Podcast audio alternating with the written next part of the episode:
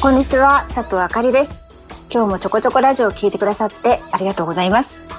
この番組では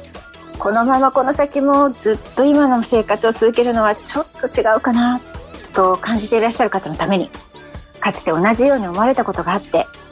そこから仕事と働き方を変化させてこられ今生き生きと自分らしさを発揮して輝きを放って毎日送られている方をお招きしその変化の過程をお尋ねするキャリアインタビューをお届けしています、えー、今日は高橋大輔さんをゲストにお招きしています、えー、高橋さんとお目にかかったのはある勉強会なんですけれども、えー、なんかすごく柔和な、えー、物腰のですねえー、ジェントルマンがいらっしゃるなと思ってあとコメントもですね、まあ、勉強会って何人も人がいるんですけどコメントもですねすごくあの有益なというかね価値あるコメントをされる方だ的確なコメントをされる方だったのですごく印象的だったんですけど、えー、後で伺ったら学校の先生をしてらしたということで私はすごく納得したんですね。でその学校の先生から起業するってまあ、私が学生の頃ってあんまりそういう先生見なかったんですけど、まあ、なかなか今でも珍しいかもしれないと思ってまして、まあ、その高橋さんのお話を、あの聞いていくことで、まあ、これから先どうしようかなって思ってる方の中にもしかしたら今先生をしてる方もいらっしゃるかもしれないので、えー、参考になることをあのぜひ、えー、ゲットしていただければと思っています、えー、では今日もこの曲でまずはエネルギーチャージしていきましょう。遠野桜子さんで「Fly High」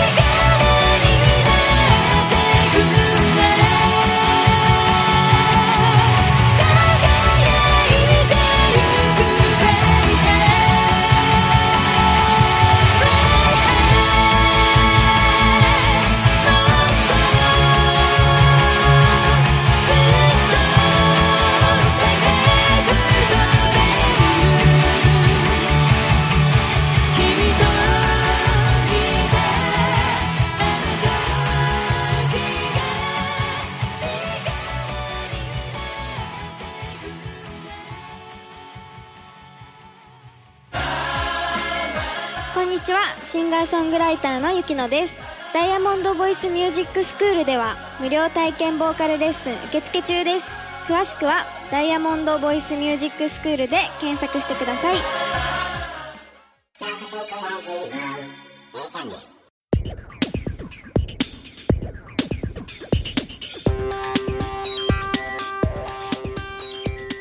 はい、えー、それでは早速、高橋大輔さんをお招きしたいと思います。医療コンサルタントでグルメダイエットコーチでいらっしゃる高橋大輔さんです。よろしくお願いします。はい、こんにちは。よろしくお願いいたします。えっ、と、高橋さん、あの、すごくお心心遣いがある方です。ですね。あの、私の滑舌が悪いこともあるんですけど、うん、高橋さんって言いづらくないですか？って言ってくださって、大輔さんと言ってくだ、いいですよって言っていただいたので、はいこれから先、大輔さんと呼ばせていただきます。はい。高橋さん言いづらいですからね。はい、ありがとうございます。はい。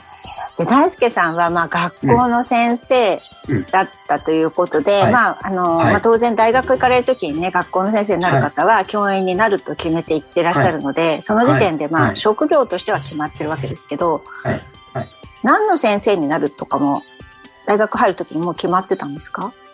私はですね、熱烈に、えー、社会科の教員かつ野球部の顧問ってね、頼まれてもいないのに、野球部の顧問をやるって ちなみにですね、私、はい今の、あの、高橋さんのこの、大輔さんのインタビュー始める前に、幼少期の話をね、伺ってたんですけど、はい、ずっと小学校から野球をされていて、はいはい、野球大好きだった。大学でも野球のサークルを自分で作っちゃったぐらい大好きだったということで、はい。はい、まあ、それで今のお話ですね、野球部のでも顧問もするつもりだったんですね。でもずっとやるつもりだったんですね。ずっとやる。で、中学校社会科で、えー野球部の顧問で、全国に、合理的に連れていくっていう、もうそういう夢があったんですよね。うん。うんで、それ、教育大学って入るときに学科も決まってるんですか？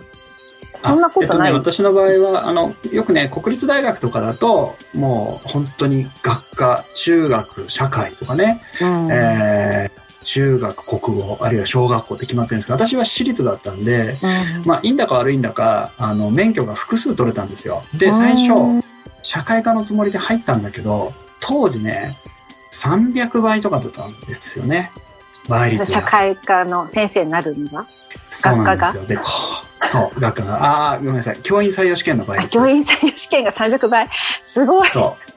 これはね、考えましたね。だから私の確率論的に無理だろうっつって、うん、不本意ながらね、途中でね、中学校の社会科の先生を諦めるっていうね。えー、なんと。はい。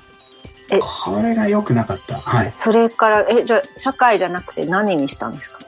私はね、一から英語を勉強したんですよ、そこから。英語の先生になろうってしたんですか？すごいですね、それ。いやーもうね、大学入試の問題集とか全部引っ張ってきて、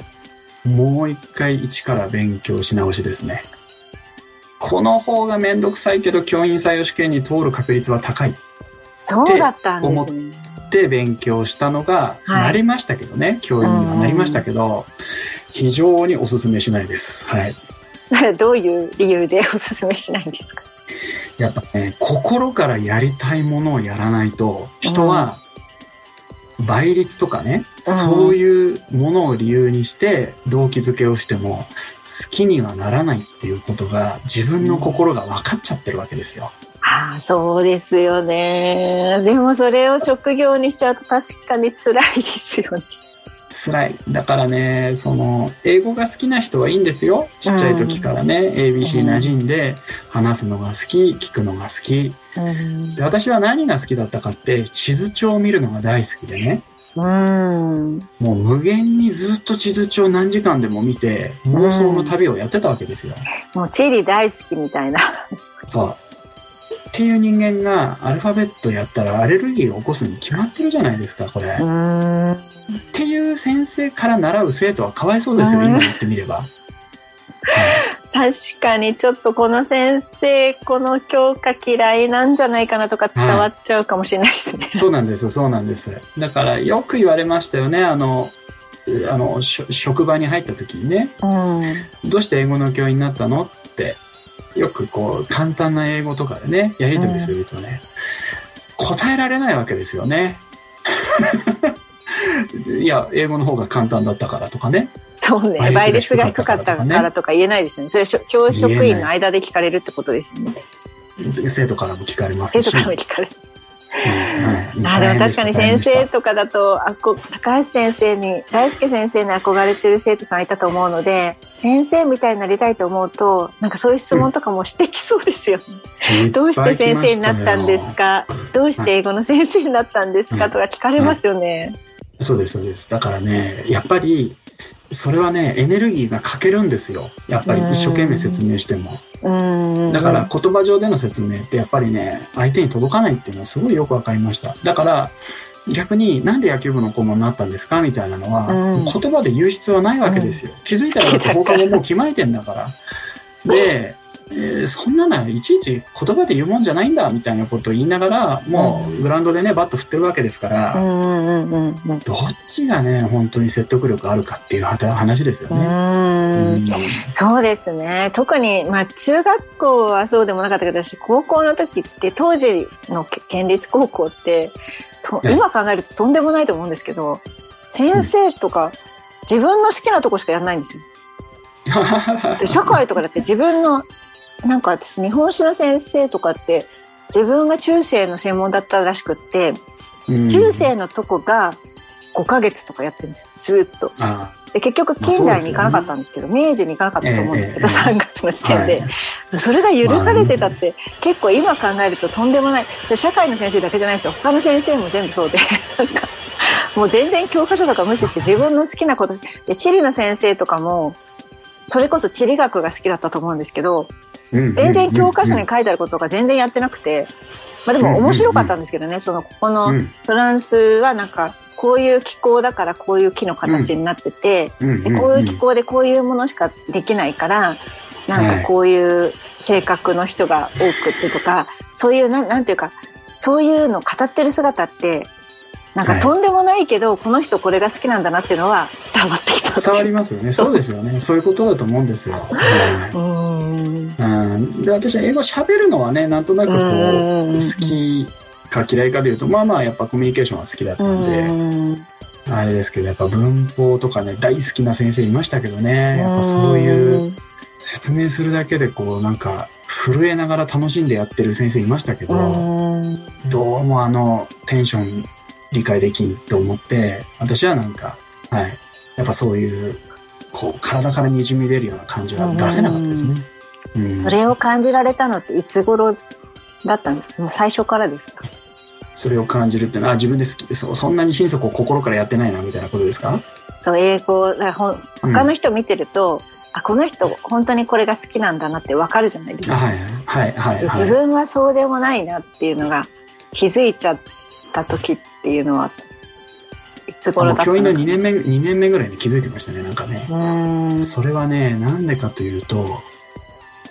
なんかね、研究会にね、自分の授業を出したんですよね。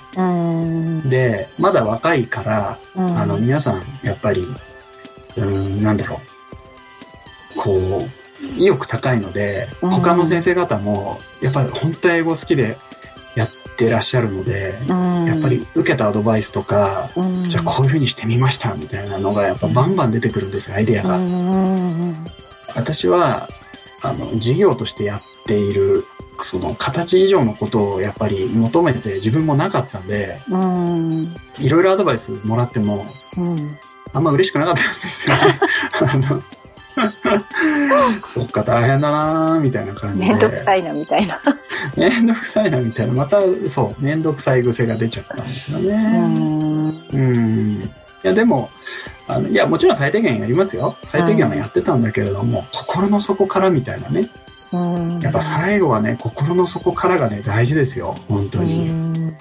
そう思いましたねそれはすごい思いますねなんかこう、多分おそらく大輔先生はできたと思うんですよ。で教え教え方も上手だったかもしれないし、でもその得意なことだからそのすごいパッションがあるかっていうと違うわけじゃないですか、うん、そうそうそうそう、うん、はい。で結局最後はファッションがある人が最初の時点ではね、はい、そんなにそのスキル的に高くなかったとしても、ファッションがあるから続けていけるので、最後は絶対にこう抜いていくというかねあそうですね。そうですそうです。それは私もね、はい、仕事してる時に感じましたね。やっぱそうですよね。そうなんですよ、うん、そう思いますね。はい。本当に。そうですか。じゃあちょっとそれ2年目に気づいてちょっとね、うん、苦しかったんじゃないかなと思うんですけどちょっとそこからですね、はいはい、どんなふうに、うん、あのーはい、学校の先生としてあのー進んでこられてそこから軌道に至ったのか、またじっくり、あの2曲目を聴いた後に聴いていきたいと思います。はいえー、帯吉行帯吉行さんで「ダイヤモンド」。今手にしてるよ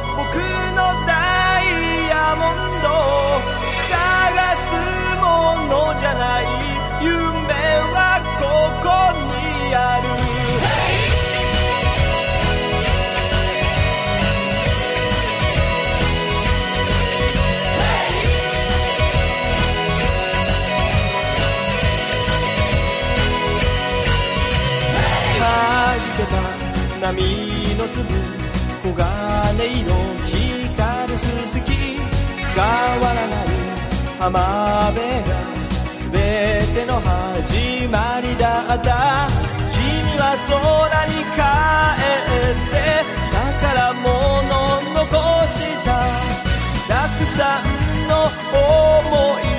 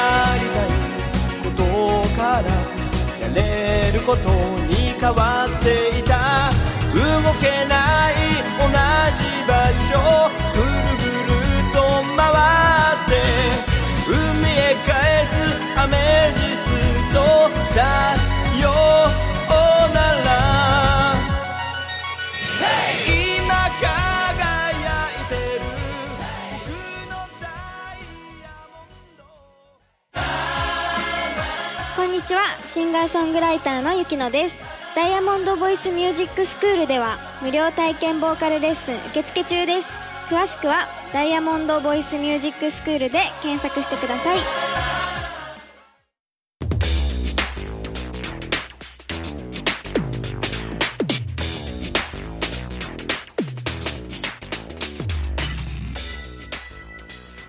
はい、えー、それでは先ほどですね教員になって2年目にしてあ自分は英語に対してそんなにすごいパッションないなって気づいてしまったっていうところまで伺ったんですけど、はい。ね、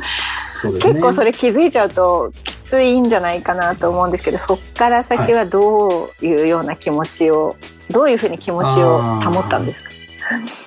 あのですね人間それに気づくと、まあ、2パターンあると思うんですよね。うん、でそれを好きになる努力を何とかしようと思うか、えー、それ以外のところで頑張ろうとするか、で私はね、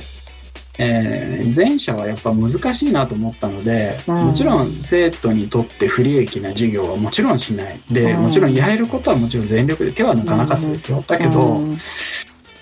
どうも持ち味じゃねえなっていうふうに自分で気づいてしまったので、やっぱりやっぱりまた野球部の力を入れるのと、あとは、やっぱこう、クラス経営とかね、やっぱり集団の指導とか、育成とか、まあ、今で言うとコーチングですよね。で、やっぱり当時コーチングがちょうどね、学校現場に入り始めたような感じもあったので、どうやって、その、生徒たちがね、やっぱりこの自分で学ぶ意欲を持てるかそれはね教科に限らない話だと思っていて別に英語は嫌いでもいいし何でもいいんだけれども自分が本当に心から望む道を自分で見つけられるようにっていうふうにやっぱそういうサポートがしたいっていうふうに思って、そこはね、結構私は好きでいろいろやりましたよね。素晴らしいですね。なんか速攻拘束がすごい大事です。学校の教育よりも、ね、はい、そうなんですよね。まあ、あの、このインタビューさせていただく前に、幼少期の話を伺ってたら、うんまあ、幼稚園時代はちょっとあの、独創的な発想が、ちょっと幼稚園の先生には、えって感じの反応をされて、はい、なんかちょっと自信を失ってたこともあったらしいんですけど、小学校にね、入った時の先生がすごく素晴らしくて、あの、一人一人の生徒の素晴らしいところをちゃんと言葉にして、あの、伝えてくれたっていう原体験があったって伺ったんですが、もうまさにそれに近いことを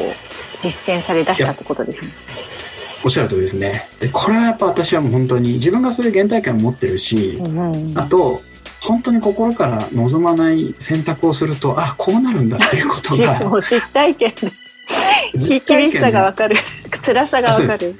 そうです。で、なんとなくやっぱり面接とかパスしちゃって、スルッと入っちゃったりした日には、逆に実は悲劇なわけですよ。だって。はい。だからこそ。かりますね、うん。そうそうそうそう。そんなことですよ、ね。でも私、でも高、その大輔さん2年目だからいいと思いますよ。うん、あの私、私、あの、ホスピタリティの最前線に10年いたんですけど、はい、はい。まあ、もちろん途中でねうすうす、うん、いやこれホスピタリティの最前線でずっとやっていく人って、ああいう人だろうなってその他の人を見て思ったっていうのはもちろんあって、自分は違うなってなんとなく分かってたけども、はい、なんていうか、まあいろんな要素があるじゃないですか仕事って、うん、だからそ,、ね、それはそれで仕事を頑張ってでももしかしたらってまた違うことをやってみたら、あの違うふうに感じるかもっつってまたその最初の仕事を辞めた 2, 2箇所目でもあのホスピタリティの最前線みたいなことやってみたんですけど、はい、それで10年経った時に、はい、やっぱり違うなって思って。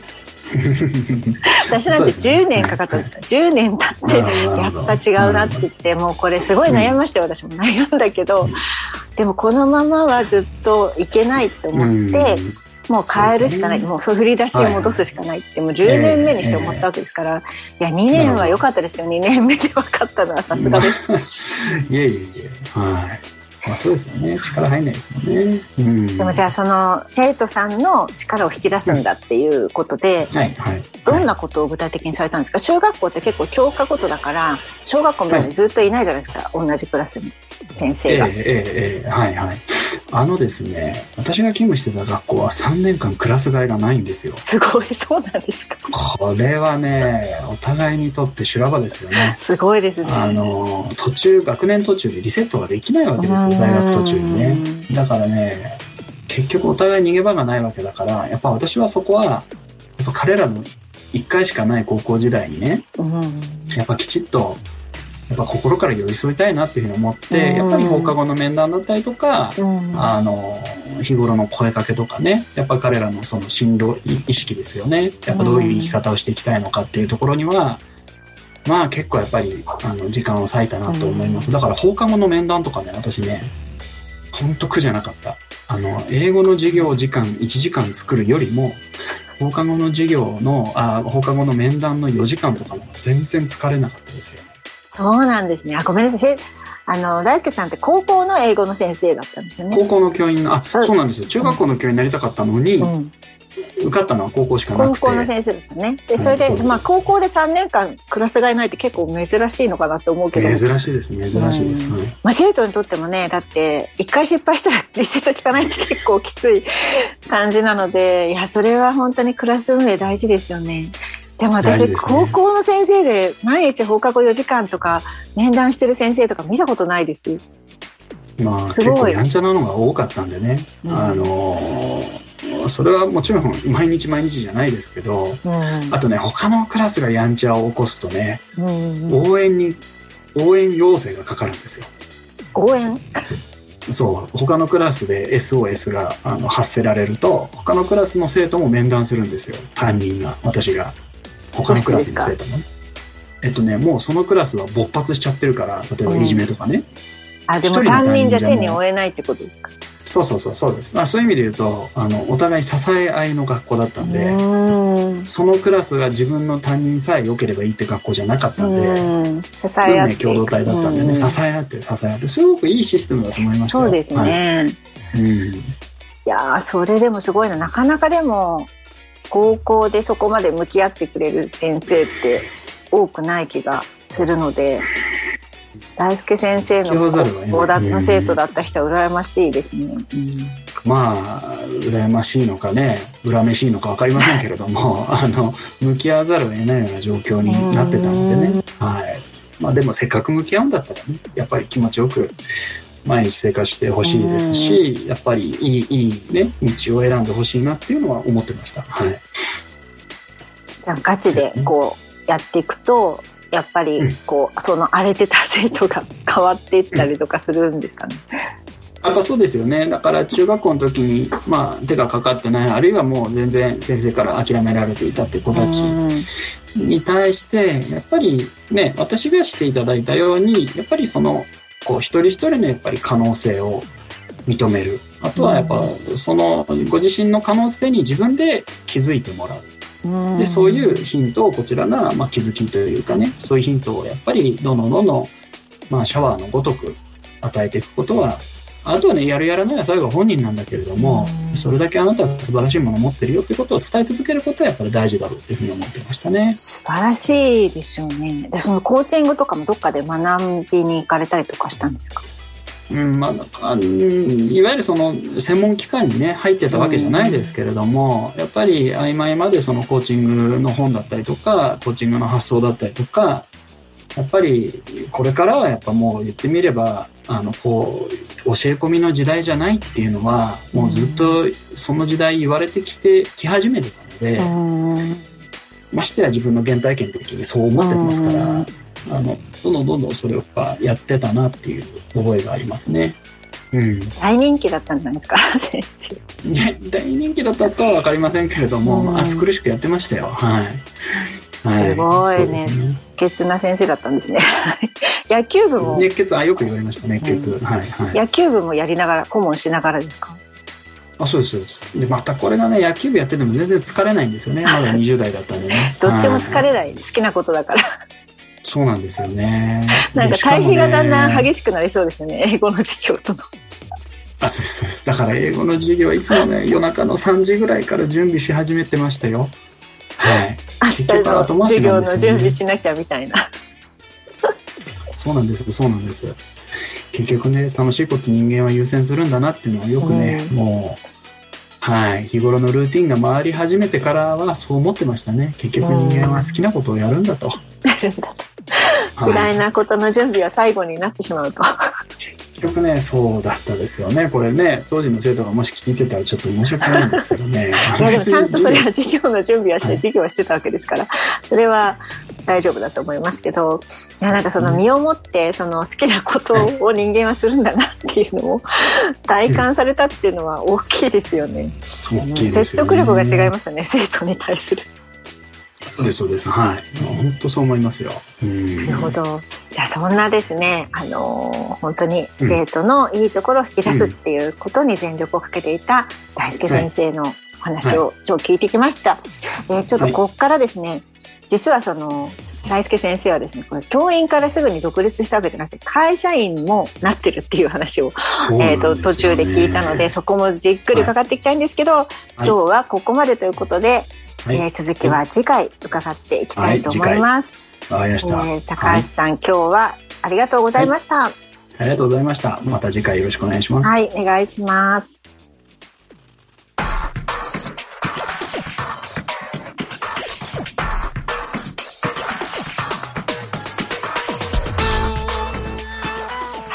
かがでしたでしょうか？高橋大輔さんの第1回キャリアインタビューをお聞きいただきました。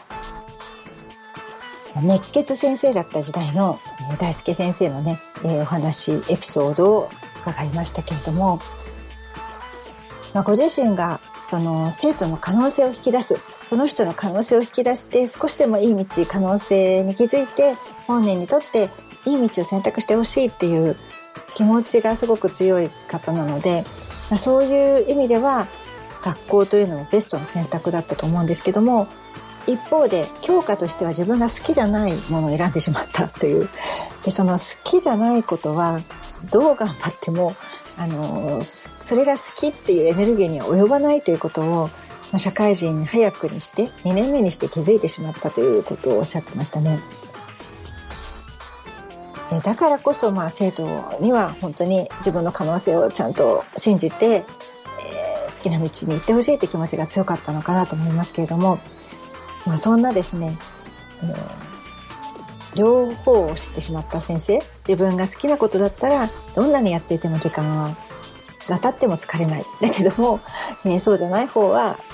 あのどんどん後回しになるということで、まあ、結局人間は楽しいことを優先するんだな好きなことをするんだなということが、まあ、20代にして早くにとてもあの痛感することになった大輔さんがこの後ですねどんな風にキャリアを選んで現在に至っていくのか、えまた次回じっくり伺っていきますので楽しみにしていてくださいね。それではまたお会いしましょう。